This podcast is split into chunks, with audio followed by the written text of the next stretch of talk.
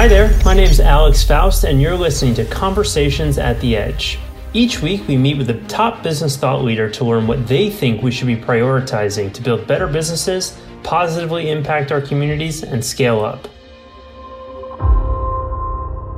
Good afternoon, good night, good morning, depending on what part of the world you are joining us from. My name is Alex Faust, your host of Conversations at the Edge. For those of you who don't know Jean, she is a managing partner of Future Workplace, which is an HR advisory, research, and membership firm. And she's the best selling author of three books Corporate Universities, The 2020 Workplace, and The Future Workplace Experience. And she's a regular Forbes contributor it's been about 11, 12 months since we've uh, last talked to Jean, and I'm sure a lot has changed uh, since we last connected with her. So I want to dive in uh, to understand, you know, what makes a, a, great workplace environment today, and how COVID has either changed, reinforced, or uh, destroyed what we thought we knew.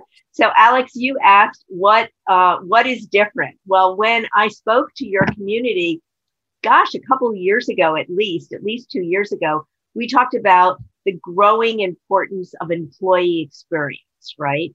And we define that as the last best experience anyone has um, it, with in in mo- mostly in um, in conduct you know in their personal lives and how they're affecting this in the workplace um, and so employee experience has been one of the hottest trends among hr executives uh, in 2019 and 2020. So I was interested in knowing um, what's changed, right? Is that still, is employee experience still important? And the answer is not only is it as important as ever, but it's changed. And companies now are looking at the experience of the family unit, not just the employee. So when we talked a couple of years ago, um, we defined employee experience as the sum total of all the experiences an individual has with the employer from recruitment all the way through exiting the organization. So essentially the employee life cycle. Now what we're seeing with COVID is that organizations are being really sensitive about the fears that employees have, the increased demands of not only working from home, but managing homeschooling. And so we did research um, with this sample, and I'm just going to, um, you know, include just go to one of the statistics that I thought was interesting. And we have um, 74% of our um, of our sample are supporting the entire family unit, including spouses and partners and even aging parents. So they're doing things like extending uh, sick leave or um, help, helping um, helping parents with homeschooling by giving them access to substitute teachers online, right? Um, they're doing things like funding um, remote wellness programs for the entire family. I don't know if you know Headspace, the app for meditation and wellness. That's now being funded by some companies, you know, uh, for for the family. So we have the the spotlight on employee experience, but it's greatly increased in scope. So I think if we had had this discussion you know, probably back in, I would say September of 2020, we would probably say be, be talking about most companies would be going back first quarter of 2021. And that is not the, what I am finding and hearing. So, so what, what's, what's the takeaway? I think the opportunity you know if if you're if you work for a company which has said you know what we probably will be going back um, fourth quarter, this is your opportunity to do a couple of things. Number one, investigate some training that's free on return to work, on remote working, double up on communication um, with your uh, with your team. Um, understand how to create um, an optimal virtual and physical home office. So, virtual, I mean, invest in tools and technologies that will allow remote workers to be really successful. One of the tools that we've used um, as our team is called Miro, M I R O, and Mural. And this this sort of okay, you you know it. So you it simulates in a sense of a design thinking session. So it's visual online collaboration. No, it's not like all five or six of you standing in front of a whiteboard, but for right now, we can't do that, right?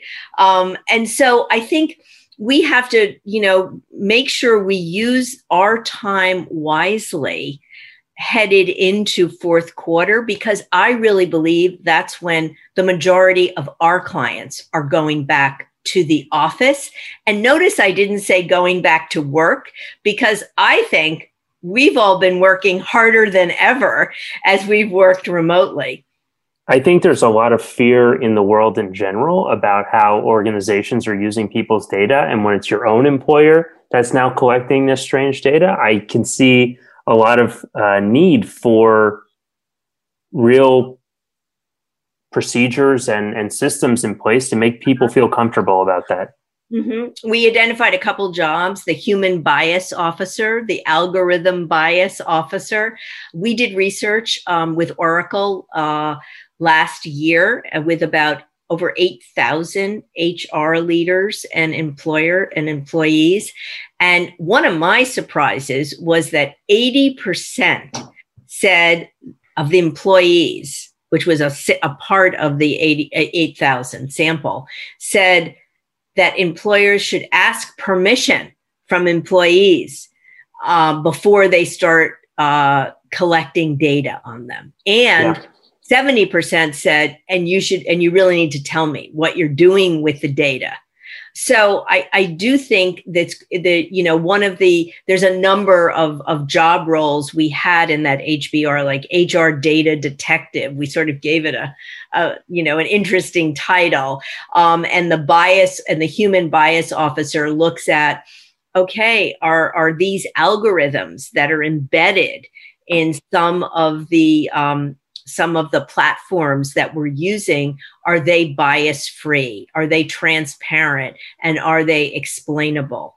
Um, and so when you're using artificial intelligence especially you know in any aspect but definitely for making big decisions like whether you're going to hire someone or not you really need to understand um, the algorithms that are behind that and to ensure yeah. that they are bias free the one thing the community should take away from our conversation today. Uh, it'd be great to close out on that. I think we need to make it relevant of what we've all gone through. And the experience of COVID has really accelerated everything about how we work, where we work, and the tools and technologies we use to collaborate with our teams and with our customers. And, and we all have to be continuously learning because the skills we had prior to March 2020 are obsolete. And we have to make, we have to be intentional about upskilling ourselves first. How are we going to be successful at remote working and managing teams and, you know, and working in this and learning in this new way so that we can all be role models for all the team members we work with? Thanks for listening to Conversations at the Edge. I hope you enjoyed this episode, and if you did, please share it with a friend or a teammate who you think would benefit from what we covered. In addition, you can find us on LinkedIn to get all of the updates, or if you'd like to hear the full conversation, just visit growthinstitute.com forward slash the edge to learn how you can become a member as well. Thanks again, and see you next time.